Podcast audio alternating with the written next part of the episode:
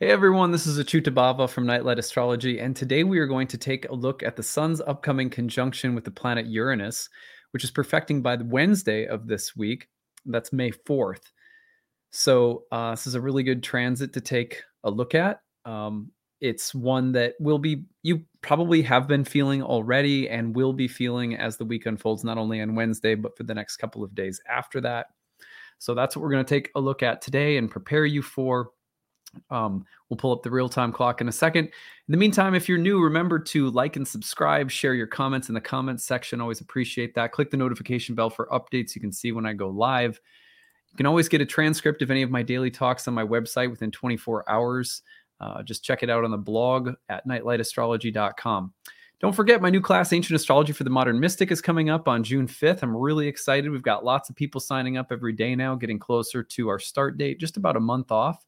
If you want to check it out and learn more about it, go to my website, nightlightastrology.com. Once you're there, click on the courses page, go to the first year program. You can scroll down and learn all about the class, everything it includes, everything you study and learn. It's ancient astrology. We're looking at a one year immersive experience, and there's 30 online webinars. They're led uh, by me on Sundays from noon Eastern to about 2 to 3 p.m. They're all about two to three hours long. So 30 classes on the year, plus we have 12 additional guest teachers that come in. We have interactive group forum discussions that are led by a tutoring staff. We also have, um, you can email me throughout the year. We have breakout study and tutoring sessions in between major units of study. So it is packed full of content and support. There's lots of bonus material should you want to go really deep, or you can kind of go as deep or as light as you want to. A lot of people take the course because this is their hobby. A lot of people take the course because they want to you know even take the certification exam we provide at the end and uh, sort of really test their knowledge and and uh, practice for other people start a professional practice. Lots of people have come through the course that are now uh, practicing professionally though typically uh, there it is there is a year one and a year two program so just be aware of that. For people who want to practice professionally you're probably going to want to go through both year one and year two. Um, you uh, are glad to, if you have any questions whatsoever about the course, you can always email us info at nightlightastrology.com. And at the very bottom of the page there, you're going to find the payment options. You've got an early bird payment, save $500 off when you pay in full um, prior to the start of the class. There's a 12 month payment plan if you need to stretch it out a little bit. Take advantage of that. Um, also, if for any reason you are unable to afford the class, uh, we don't like to price people out. So check out the tuition assistance. Um, always really uh, happy to make sure that nobody's priced out of studying astrology. Those are limited, so be sure to sign up for that now if you need it. But um, again, just never want to see people priced out of studying something that you know is a spiritual topic that anyone should have access to. So we try to make it a really accessible program uh, for people uh, financially. So yeah, and again, any questions, just email us. Happy to uh, help out. All right. Well, today we are going to be looking at the sun's conjunction to Uranus and Taurus, which is happening between May 1st and May 8th. Um, it is perfecting on May 4th. So that would be tomorrow on Wednesday. We're kind of getting out in front of this just a little bit because it's the kind of transit that helps to have a little bit of heads up on. Most transits do, but um, you know, just a, a couple of days in advance. And knowing that it, it stretches out a little bit as well, that, that can be really helpful. So we're going to go ahead and take a look at the real time clock. I'm going to put it up on the screen so you can see it. All right. So here on the real time clock, you are going to see a um, here is the two here are the two planets getting together. There's Uranus and the Sun coming together in the sign of Taurus, and they're going to advance uh, through that conjunction on Wednesday, May 4th. And then you get about three degrees of separation between the two of them, stretching it out till about May 8th. By that time, then just sun's just out of that three degree range, uh, the engagement range that ancient astrologers used. And that's when you're really going to start to notice, okay, like this is, you know, this is wrapping up. so uh, that's what we're dealing with this week. So, what I want to talk about today, a few things. Uh, one is what can you expect from the Sun conjunct Uranus, but two is what can you ins- expect in light of the fact that we just had an eclipse and that solar eclipse in Taurus on April 30th was moving into the conjunction with Uranus. Both the sun and moon were as the eclipse was forming. So, how does that figure into the situation? So, remember that a solar eclipse is like a very, very powerful new moon. You think of moon cycles in general like wave sets that are coming through if you're a surfer. Not that I'm a surfer, but I've tried surfing before and really enjoyed it. but yeah, so let's say you're you're surfing and you're wait you're you know there's wave sets that come through and then it kind of dies down for a while and then there's more wave sets that come through. That's basically like our new and full moons every month. And when the new and full moons coincide closely with the nodes of the moon, then you're getting eclipse cycles, eclipse season. And those are like, you know, really big waves that come through. It's the same wave sets as usual. They're just bigger, stronger, more powerful. And so that's essentially what a, a, solar eclipse is. It's a very powerful, strong version of a new moon. And it has, they have cycles behind them, nine and about 18 years. So this is the reason that they're so strong is also because this is a moon cycle that has deep history behind it. This is a part of a, a longer cycle where karmic themes, re- recurring karmic elements are coming up to the surface. Sometimes you can think of the nodes of the moon themselves as like a river that's running through the chart with currents flowing in two opposite directions simultaneously. And whenever the eclipses come through, the river rises up and floods over. So, powerful new moon is a time of seeding, new beginnings. And what, but what does that mean exactly? Let's look at what Vettius Valens, an ancient Roman astrologer, had to say about the sun. He said, The sun, which is cosmically mind, and daimon, on account of his own activity in lovely nature, stirring up human souls for undertakings, is established as a cause of action and movement. That is really interesting. so, broadly speaking, the sun is associated with this concept of daimon, which is like an, a, an image, like uh, an ideal image, but also a, maybe a spiritual entity that sort of is both an entity and an image. And the image, as this entity, captures your mind and imagination, and it causes you, compels you to act toward the realization of that image in conformity with the shape of that image. So, this is why the sun is associated with that seed image in your birth chart, for example, that your life will conform to in terms of the actions, movements, and ambitions that your life takes. You'll you'll move toward the sun just like the sun moves toward the top of the sky. There's something that compels you toward the images of the sun by sign, by house, and some of the aspects being made to the sun, for example. So, as such, what is the moon? By in relation, the moon is about the environment that we're born into. If the sun is an ideal image, like an archetype, for example, then the moon is going to tell us about the way that the environment actually produces things. That there's an ideal, and then there's the way that things actually turn out in form and embodied life here on in the sublunary sphere down on Earth. So the sun moon as a tandem, as a duo in ancient astrology, have a lot to do with the sense of action that we're compelled to, these ideal images that drive the soul towards some some destined sense of calling or with some destined sense of calling or purpose.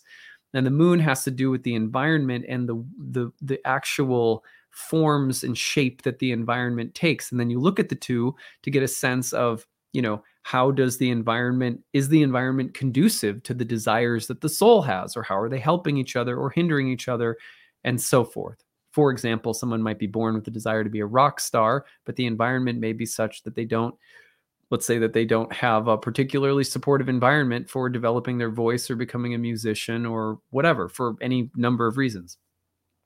You would look at those things and get a sense of the desires and then the actual environment and how they get along. So, at the beginning of every moon cycle, when the sun and the moon are coming together and they conjoin at the very start, that's why we call it a seeding moment because you have an ideal image that's being born. Images are always changing within us every month and in a lo- in relation to the configurations of our birth chart new desires are being born in us new ideal images that our actions will try to conform themselves to will take shape within us that's why every moon cycle in a new moon you can look at the whole sign house that it's forming in the aspects that the new moon is making and get a sense of what images will compel the narrative for the next lunation.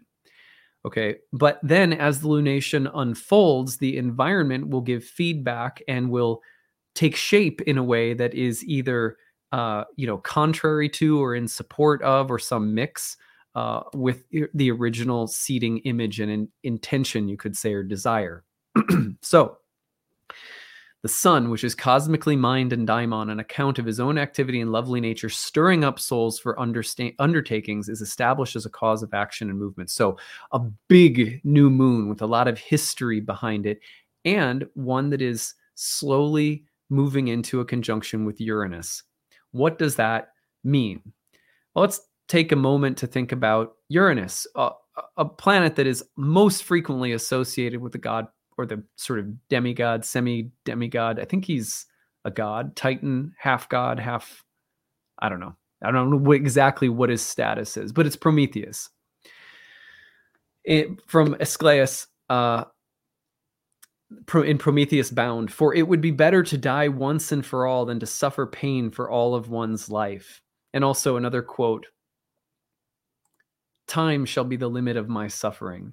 So Prometheus steals the fire from the gods for his transgression. He's chained to the side of a cliff. Now he steals the fire to enlighten human beings, to give them something that he feels like should not be kept and kept from humans. So in in a sense, he's a hero of the people, uh, stealing fire from the gods and bringing it to the people so that they have some knowledge or skill or technology that the gods have. That he thinks the humans should have too, right? So this is kind of the background then for for his transgression of stealing from the gods, he's chained to the side of a cliff, and I think it's a vulture, or an eagle, or something comes and you know disembowels him, and then he's healed and made to go through the whole thing the next day. Eventually, Chiron takes his place.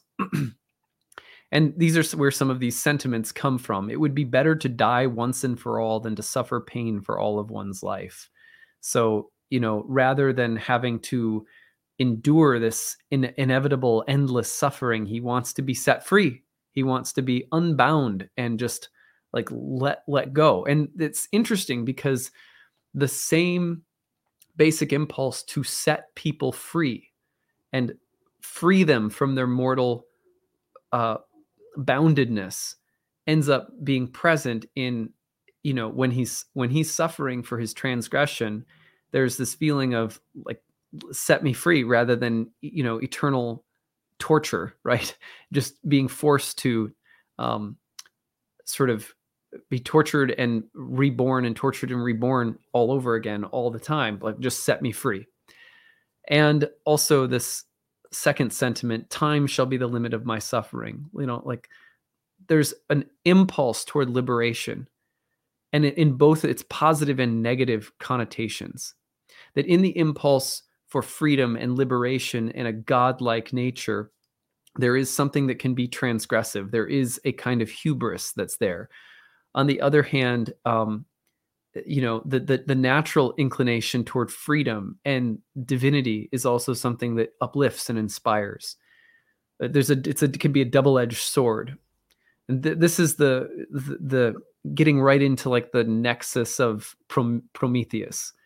Now that's this eclipse. So, a new image being born, being seeded very powerfully with a lot of history behind it, engaging with Uranus, this desire to be free that's both problematic and promising at the same time.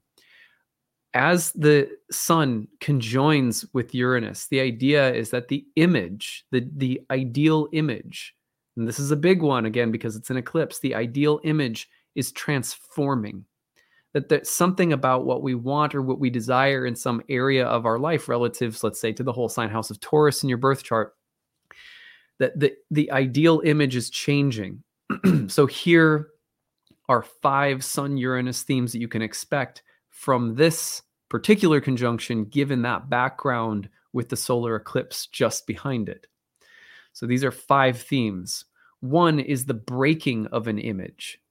So the breaking of an image means the realization that an image that has compelled us, that we have been acting with or under the power of, is being broken. Now that can be an iconoclastic moment, a moment of purposely shattering some ideal that previously we held that we held ourselves to, that our life conformed to. And so the need to break that conformity, to shatter it, even sort of defiantly, or almost it might be that it, it sort of has to be in defiance because the thing about ideal images is that they're cast in the golden light of the sun. So we're compelled with uh, all the most noble things, you know, we're compelled by those those images with this and they, they carry this costume of nobility, beauty, golden light. This is what I want. This is what I'm doing.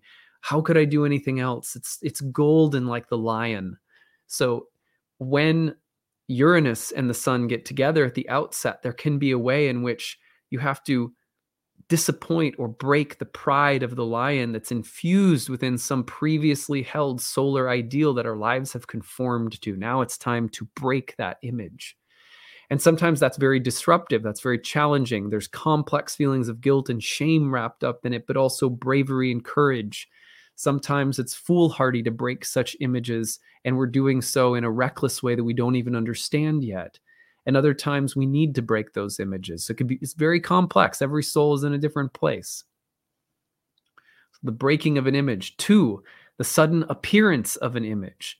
So sometimes it's not so much break the old image, defy the old con, con, conformed I, the ideal that we we've been conforming to. We don't have to break it necessarily. It's that suddenly out of nowhere, like a lightning striking a tree and lighting it on fire, and it becomes this burning bush, there is a new image compelling my soul. And this image is capturing the imagination just as surely as the lion is big and proud and golden and strong and, and cast in this, this aura, right? So, and it's, but it, it has this illuminating, sudden quality. So, something like that can come in. Now, in a feminine sign like Taurus, in an earthy sign like Taurus, it is not as instantaneous and epiphany like uh, and sort of manic as it might be in a masculine sign. It's going to be more process oriented, it's slow, it's emerging gradually. So this is like a little bit more process oriented. So you might not I'm say I'm using images that are very fast and sudden it could be a little bit slower and more process oriented with this one because it's in a feminine sign in those signs, a solid feminine sign like Taurus, a little bit slower in, in its emergence. So it might be more like a, the, the image appearing like a big, beautiful, um, you know, uh, com- com- compelling vision, but it's not not necessarily like in one moment, right? So just remember that too. It can it can kind of appear just gestate a little bit more. Number three, is the desire for escape, freedom, and liberation. So this uh, this new image that appears sometimes it, it doesn't it's not even that, that it's a specific thing as much with the sun and uranus as it is the desire for change, escape, freedom, liberation that can be very consuming or very overwhelming. And it's sometimes it's hard to know which direction to go in with it. I want to be free. Does that mean I'm supposed to quit my job? Am I supposed to break up with my boyfriend? Am I supposed to suddenly chop off all my hair? Like what where is the seeking expression? And so the advice here is if it's not specific, if it's just the impulse for change, make it meaningful, think on it, sit with it. Don't just don't just lop off your hair you know uh, be, you know unless it's really what you want to do. You know let let the specific image appear. Sometimes it just shows up as a desire for change escape freedom liberation in order to make sure that that's the healthy kind of escape or the healthy kind of freedom. You have to be patient with it. So there's a need for that. And this is one of the downsides is this transit of the sun Uranus can be highly impatient and ironically for as open and progressive as it may seem can be very intolerant. The reason for this is that the sudden when we're caught by a new image, daimon is like a, a, a, spiritual impulse. Notice what Valens said. Let's go back to it. The sun, which is cosmically mind and daimon on account of his own activity in lovely nature, stirring up human souls for undertakings. There's the hashtag grabbed. We are constantly grabbed by images that we think are of our own making.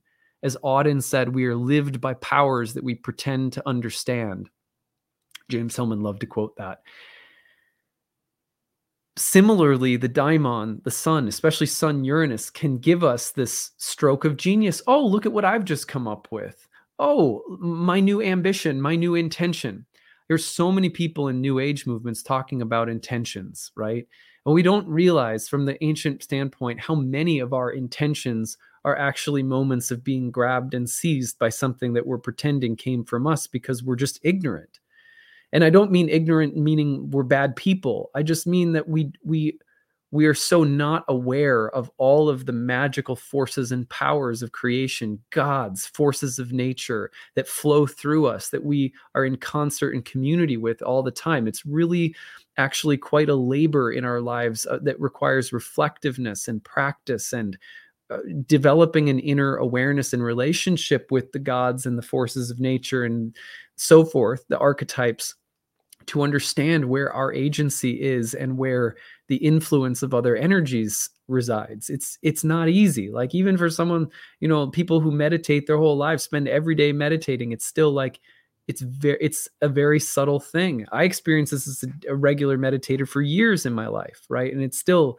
something that I'm always just completely i'm boggled by sometimes how something that i think is coming from me is something i realize i've been totally seized by you know so remember uh, uh, on account of his own activity and lovely nature see that's it's seductive it's like cupid.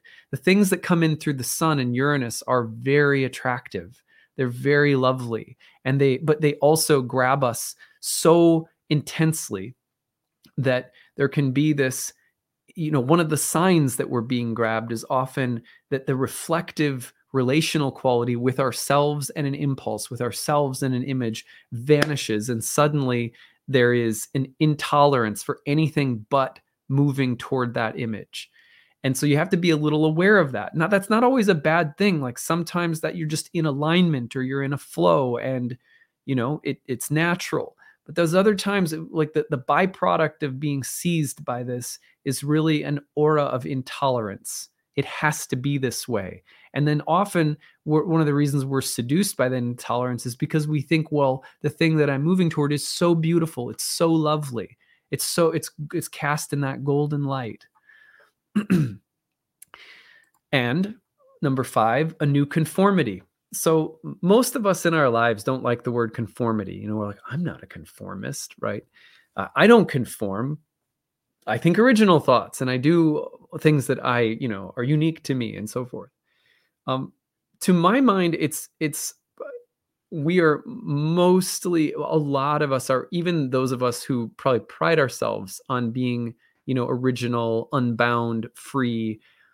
We we we forget that freedom and originality and spontaneity are like the other side of the coin with conformity that to conform to something and to be free from something to bind to something and to be loosened from something there it's an ever moving dance between the two of those things. And it's not good or bad. It's just like you know how could you possibly how could you possibly judge the the squeezing and releasing that's just present in nature? And it's present in us in things that we like to call spontaneity and freedom versus conformity too it's there in our psyches like as natural as you know um, as natural as flowers closing up and opening again.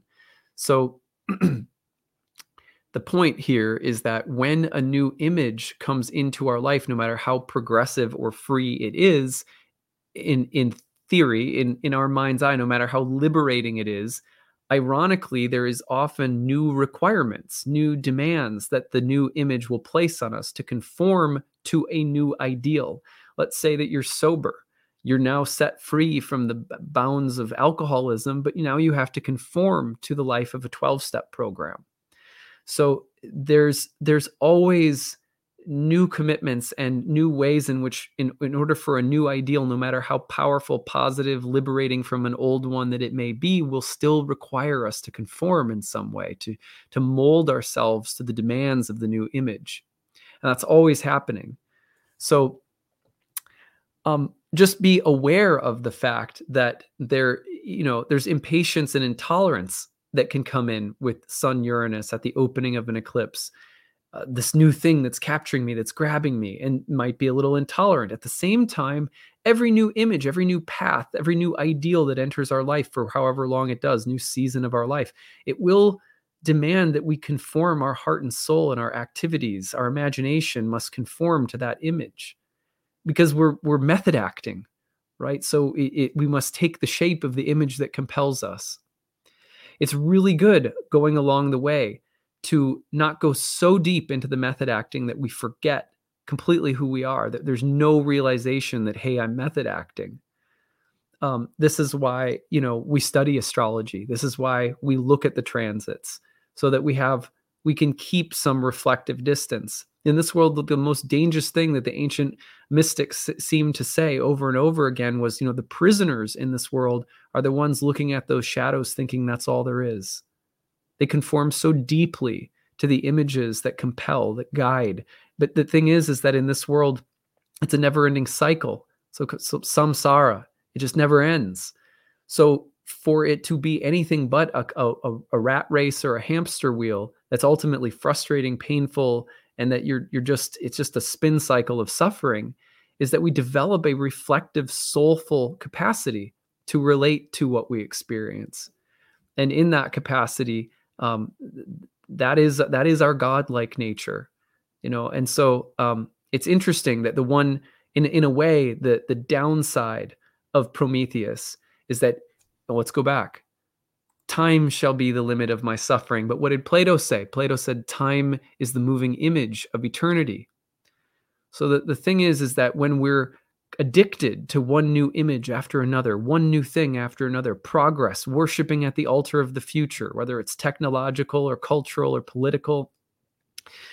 The problem with that is that there's such little there's such little ability to see time as the moving wheel of eternity.